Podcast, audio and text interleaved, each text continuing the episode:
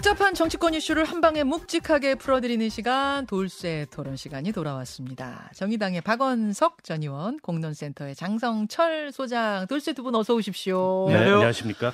아니 현안이 뭐 뜨거운 현안이 너무 많아서 오늘은 1부에서는 야당 시각, 2부에서는 여당 시각 들었고 이 돌쇠 토론 시간에는 어떻게 보면 조금 더 객관적인 제3자적인 시각으로 두 분이 어, 바라보는 이야기들을 좀 나눠야 할 것 같은데 그러다 보니까 질문은 좀 비슷할 수밖에 없어요 오늘도. 네. 제일 중요한 것부터 가야죠. 이재명 대표 단식.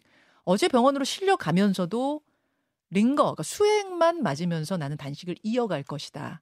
이렇게 입장을 밝혔습니다. 이유는 어떤 폭주하는 이 정권에 대해서 뭔가 앞장서서 이 뭐 뭐 뭐 투쟁하는 모습을 보여야 하지 않겠느냐. 이런 취지의 예, 발언이 나왔습니다. 어떤 분부터 좀 말씀하실까요? 음, 뭐 이재명 대표의 박 의지는 알겠는데 통상 이제 단식이 병원에 실려가면 끝나거든요. 끝나. 링거 단식이라는 거는 제가 들어보지를 못했어요. 과거에 이제 YS YS가 이제 83년입니다. 예, 예. 40년 전이에요. 예. 그리고 나서 정치인들도 그, 그 사이에 단식을 많이 했는데 음. 대체로 이제 병원에 실려가는 걸 출구로 이제 단식을 정리를 했고 이번에도 이재명 대표가 내건 요구 사항이나 이런 것들이 음. 뭐 정권이 수용 안 할 것들이었기 때문에 결국에는 이제 쓰러지면서 단식이 끝나고 새로운 국면으로 가겠구나. 근데 이재명 대표가 지금 단식을 이어가겠다는 것은 네. 음 결국 21일이나 25일까지 보겠다. 이건 것 같아요. 표결 때까지. 예. 그래서 당론으로 체포동의안 부결 당론을 민주당이 그렇다고 정하기는 좀 어렵잖아요. 음. 당내 의견도 분분하고. 네. 어, 그러나 어쨌든 지금 부결 분위기가 커지는 것도 사실이고 그때까지는 단식을 이어가겠다. 음. 그렇게 되면 이제 이 단식의 애초의 목적이 내건 명분은 뭐 그 정권의 폭주 이런 거였지만 결국에 이제 본인의 지금 이제 이 사법 리스크, 음. 구속 리스크 어, 이것을 피하기 위한 단식 아니었냐. 근데 이런 지적이 또 다시 나올 수밖에 없을 것 같고 그래서 저는 그 단식은 중단하고 예. 이제 다른 방식으로 또 민주당에서도 뭐 총리 그 음. 불신임부터 시작해서 여러 가지 요구사항을 내걸었기 음, 때문에 음. 싸우는 것이 더 적절하지 않았을까, 더 명분 있지 않았을까 싶었는데 제가 보기에는 단식을 더 이어간다는 게 명분이 커지는 게 아니고 명분이 줄어드는 것 같습니다. 오히려 명분이 줄어드는 느낌이다. 어, 길어 단식 길어지고 있는데도 장 소장님은 단식의 의미가 없어졌다고 말씀을 드리고요. 뭐 전통적인 단식의 개념은 음식물을 입으로 섭취하지 않는 거라고 볼 수 있지만 네. 병원에 실려가서 링거를 맞는 순간 단식이 끝난 거라고 볼 수밖에 없어요. 어, 그렇기 때문에 저는 이재명 당 대표가 단식을 결국엔 네. 본인에게 다가오는 체포 영장, 음. 체포 동의안 이런 것들을 막기 위한 수단으로 이용을 할 것이다. 했다 이렇게 볼 수밖에 없을 것 같고요. 음. 단식과 관련해서는 제 예측을 하나도 틀리지 않고 그냥 그대로 진행을 하시더라고요. 어떻게 예측하셨었죠? 그냥 조금 있다가 뭐 이렇게 누워 계실 거다. 그리고 탈출구는 본인이 선택하는 것이 아니라 잠깐 혼절하거나 기절하고 정신이 약간 없을 때 주위에 있는 참모들이 119 불러가지고 병원으로 모시고 갈 거다. 뭐 이런 것들이죠. 그리고 단식의 효과는 어쨌든 방탄 단식이다. 그리고 민주당 내부 결속용이다. 이렇게 볼 수밖에 없는 부분들이 입증이 되고 있다라고 볼 수밖에 어, 없어요. 문재인 전 대통령이 오늘 이제 행- 다른 행사 때문에 서울로 오게 되면 병문안을 갈 것 같습니다. 99% 갑니다. 아 어떻게 99%나 아, 확신하세요? 어제 어떤 분이 예. 그 양산 쪽 예. 분위기를 취재해봤더니 가게 될 것 같다. 그렇게 이제 아. 얘기를 하더래요. 그래요. 예, 그리고 서울까지 굳이 오셨는데 예. 이재명 당대표 병원까지 안 가본다? 예. 그럼 또 다른 또 정치적인 해석을 나올 수밖에 없어요. 아하. 그래서 이번에 가서 단식 말리고 또 음. 같은 진영 음. 하에서 가장 큰 어른이 네. 문재인 대통령일 수밖에 없잖아요. 음. 다독이는 모습 보여야 또 민주당과 민주당 지지하는 분들이 어느 정도 또 결속을 계속 유지할 수 있지 않을까 싶어서 음, 무조건 가실 것 무조건 같다. 간다. 90% 네. 간다. 음, 박뭐 의원님은요? 저도 가실 것 같- 같은데요. 어. 이제 가는 게 좋은 모습이냐에 대해서 아하. 저는 그다지 그렇게 좋은 모습은 아니라고 봅니다. 어, 왜요? 어, 왜냐하면 이제 전직 대통령이 결국에는 이게 이제 개입을 하는 모양새잖아요. 어떻게 되든지 정치에. 음. 물론 이제 인지상정으로 아니, 뭐 인간적으로 어, 현 당 대표가 당- 굶고. 있으니까 이제 이 건강 추스리라 단식 그만하시라 이것도 이해가 되는데 네. 문재인 대통령이 찾아간다는 건 그 자체로서 굉장히 강한 정치적 메시지예요. 음. 그리고 당내에 주는 메시지가 굉장히 큰 거죠. 당내 어떤 그리고 메시지? 단식 시작한 지 이틀 만에 문 대통령이 전화하고 음.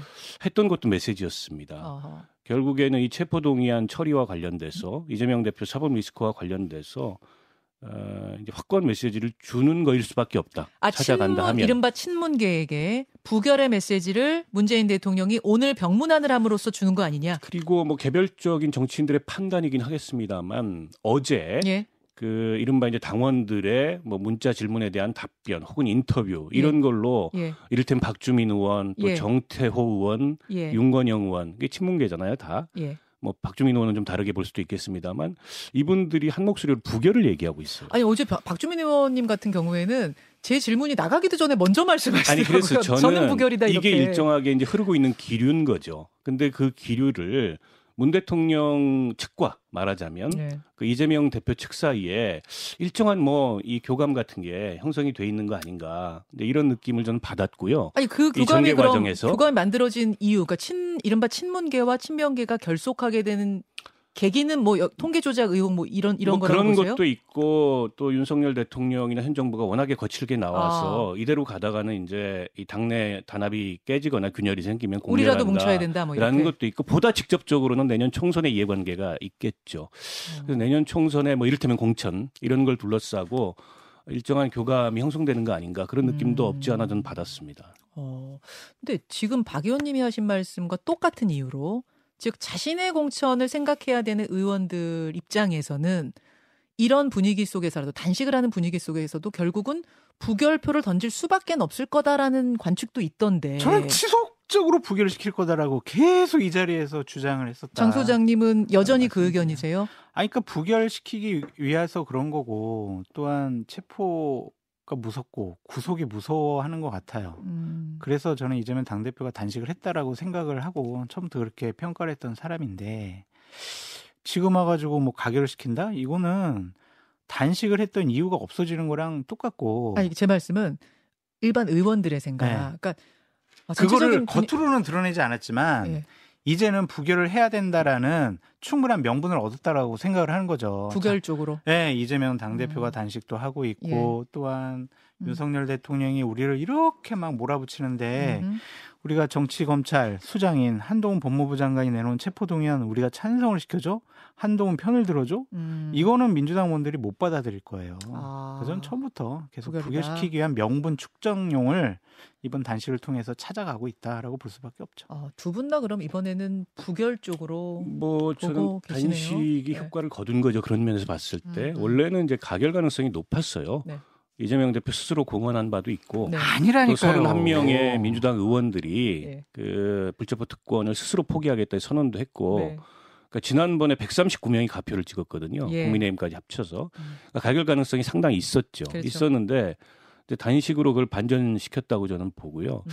그 지금은 아, 이게 부결됐을 경우에 역풍을 생각해서 가결시켜야 되는 거 아니야? 음. 라는 생각하는 의원들도 말을 못 해요. 음. 아 민주당 속으로 그렇게. 생각해도 네. 말할 분위기가 아니다. 네, 말을 못 그럼요. 합니다. 과연 이게 이제 본회의장에서 어느 정도 이 표결 양상으로 나타날지 모르겠는데 상당수의 의원이 골치 아프면 안 들어갈 거예요, 아마. 아예. 아, 아예 안 아예 들어. 참석을 안 할 가능성이 있어요. 아. 참석을 안 하는 의미가 적극적인 부결의 의미보다도 예. 이 상황에서 이러지도 못하고 아니 나는 내가 특권 포기한다고 음. 선언해 놨는데. 근데 어, 들어가. 가지고 네. 부결 찍는 거는 정치인이 예. 자기 언행 일치 일치나 정치적 일관성에서 이 맞지가 않잖아요. 예. 그럼 안 들어가는 거죠. 저는 다른 생각이에요. 다 들어갈 것 같아요. 어. 안 들어가는 순간 또 가결시키려고 하다가 아, 속마음은 가결이구나 네. 이렇게. 그럼 이제 엄청나게 또 공격 당할 거고 음. 향후 내년도 공천을 이재명 당 대표가 안 넣고 본인이 하겠다라고 생각을 하게 되면 그런 사람들부터 손 보겠죠. 그래서 저는 의원들이 빌미를 안 준다라는 차원에서도 무조건 다 들어가서 어쨌든 가결 던지고 지금 다 들어가지 말자는 주장도 있는데? 그러니까 집단적으로 그런 행동을 결의하면 괜찮은데 개별적으로 안 네. 들어가면은 분명히 어저 사람은 가결 던질 사람이었다라고 알겠습니다. 공격당할 수가 있어. 어쨌든 두 분의 결론은 두 분의 전망은 부결이다. 부결이다. 이쪽으로 지금 던지죠. 부결 후에 그러면 민심의 역풍은 안 불 것이냐 여기에 대해서 민영배 의원은 그 없다. 그런 건 애초에 존재하지 않는다. 프레임이다 하셨고 유상범 의원은 역풍 분다 하셨어요. 아니, 여- 역풍 안 부는 이유가 뭐냐면 그냥 이재명 당 대표는 원래 그런 사람이다라고 생각을 하니까 역풍이 불 이유가 없어요. 왜냐하면 자 불체포 특권 뒤에 숨지 않아요. 네. 난뭐 그거 다 포기할 거예요라고 대선 전에도 얘기했고 네. 지방선거 전에도 얘기를 했어요. 네. 그런데 계속 그 뒤에 숨었단 말이에요. 어. 그런 약속을 한두 번 어기는 사람이 아닌데 이번에 어허. 세 번째, 네 번째 어겼다고 그래가지고 국민들이 진짜 약속을 안 지키는 어. 이재명 당대표에 대해서 우리가 심판을 해야지. 자 언제 11월 11일 날 강서구청장 음. 우리 보궐선거 때 이번에 민주당 혼내주자 음. 이렇게 생각 안 하고 에이 역시 또 그냥 또 그런 사람이구나. 그러려니 할 거다. 네, 그러니 할 같아요. 그런 의미에서 역풍 안 분다. 박 의원님 동의하세요? 아니 근데 윤석열 대통령의 국정 운영이 예. 이렇게까지 성과가 없고 또 너무 일방적이고 음. 뭐 심지어 이념 전쟁 이런 전혀 전혀 실용적이지 못한 이런 국정 운영을 하고 있는데도 그 반사의 이익이 안 가잖아요 민주당한테 예. 그게 역풍이에요. 아, 이미 역풍. 왜 그게 역풍이 아니라고 생각하죠? 그러니까 저는 그런 여론을 안 보려고 하는 거예요. 안 보려고 하는 거고 아하. 이른바 이제 이, 이 확증 편향 속에서 예. 역풍은 없다 예. 이렇게 이제 스스로 주문을 거는 주문 건데 마법의 주문을 거는 거예요. 이렇게까지 국정 운영이 엉망진창이고 경제도 어렵고 예. 인생도 어렵고 예. 오늘 뭐 뉴스 모두에 말씀하셨지만 세수펑크가 지금 59조 원이 나게 생겼어요. 예. 이게 이제 경제 포기한 정권이고 경제 포기한 대통령이라는 얘기가 나와야 정상인데 어허. 물론 언론에서 이제 그런 식의 비판을 보수 언론들이 안 하는 것도 있지만 예. 그럼에도 불구하고 정치적 반사이익이 민주당으로 안 가는 게 역풍이에요. 이미 역풍은 분다. 그걸 왜 생각을 못 하죠? 박원석 의원님 말씀에 좀 이의를 제기해야 되고 유감인 게 예. 대통령께서 지금 뉴욕에서 양자회담 40여 차례 하시면서 예. 기네스북에 도전하고 계시는데 국정 운영 성과가 없다. 노력을 안 그렇습니다. 하신다. 그런 말씀을 하시는 게 지금 맞습니까? 지금 오히려 매기는 거죠. 아, 그럼 지금 그렇게 대- 됐어요. 외교에 나서 있는 대통령을 매기는 식으로 아, 지금 그렇게 그런 열심히 하시는데 거죠. 그렇게 폄하하시면 안 지금 되죠. 쓸데없는 짓 하고 있다고 지금 기네스북 얘기하면서 그런 싸우지 해석은. 옳지 싸우지 않다니까요. 마시고 싸우지 마시고 제가 중재에 나서야 될 것 같습니다. 역풍이 불 거냐 안 불 거냐 여러분들 나름의 의견 주시고요. 이제 뭐 며칠 후면은 표결이 있으니까 그 결과는 뚜껑을 열어 보면서 확인하도록 하겠습니다. 돌쇠 토론 함께 하고 있습니다. 연예인들의 정치적인 발언이 어 최근에 이슈 뭐 논란 네. 논란이라고 제가 표현해야 될까요? 뭐 감론을박이 좀 있었어요. 예를 들어서 가수 김유나 씨가 후쿠시마 오염수 방류 문제에 대해서 어 뭐 지옥 이런 표현 썼다가 국민의힘에서 개념 없는 개념 연예인이다 이런 비판의 이야기를 당 대표로부터 들었고 배우 배정남 씨는 조국 전 장관 책을 인증하는 사진을 올렸다가 또, 또 여론의 도마에 올랐고 배우 이영애 씨는 이승만 기념관 건립에 5천만 원을 기부한 사실이 알려지면서 또 반대 진영으로부터 어, 예, 네. 도마에 올랐고 노사연 씨도 얼마 전에 노사연 씨는 그 자매가 예, 윤석열 대통령 부친 조문 갔다가. 때, 조문 갔을 때 비판 많이 받았잖아요. 또 댓글 공격 엄청 받았다고 하고 근데 뭘 그런 걸 문제 삼냐라고 먼저 비판을 하고 싶어요. 대한민국 자유로운 사회에서 본인의 정치적인 성향을 얘기하고 표현하는 것이 뭔 잘못이냐라는 좀 생각이 드는데 그래도 연예인들 안 하셨으면 좋겠어요. 어. 그런 표현을. 아 왜요?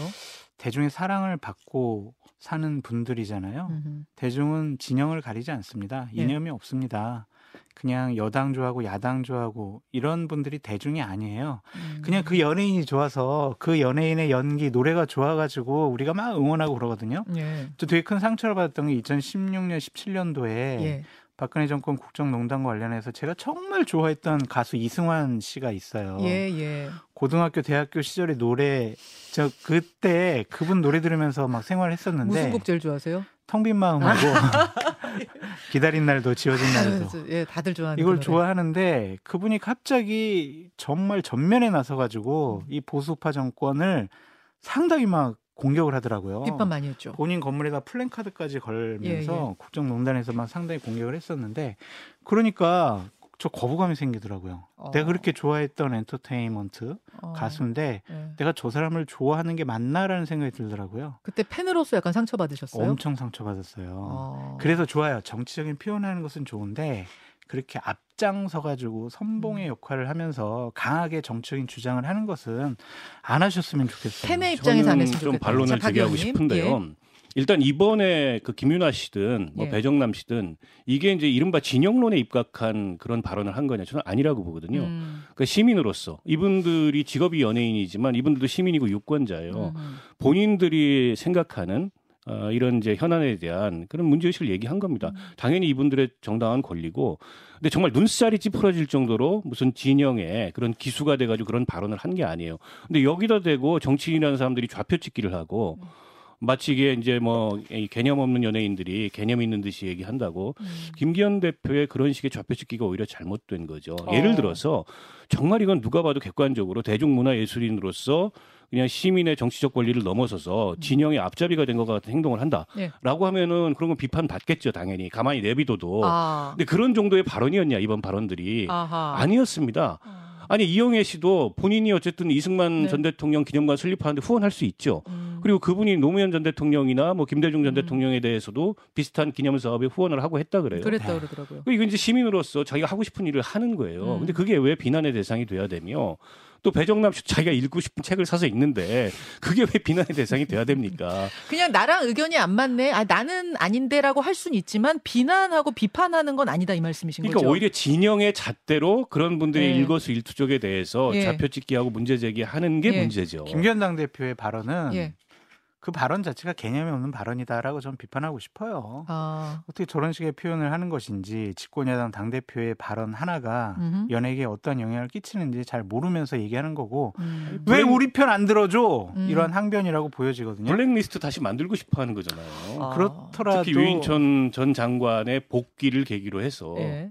예. 그런 거 그렇더라도 아닙니까? 연예인분들 진영의 편에 섰다라는 그런 해석이나 이미지를 주는 활동은 안 하셨으면 좋겠다라는 생각이 듭니다. 자, 여러분들의 의견도 지금 다양하게 들어오고 있는데요. 문자 좀 보내주십시오. 이 두 분과는 오늘 댓글쇼 정치 정치 댓글쇼 유튜브로 넘어가죠. 두 분 고맙습니다. 감사합니다. 김현정의 뉴스쇼는 시청자 여러분의 참여를 기다립니다. 구독과 좋아요, 댓글 잊지 않으셨죠? 알림 설정을 해두시면 평일 아침 7시 20분 실시간 라이브도 참여하실 수 있습니다.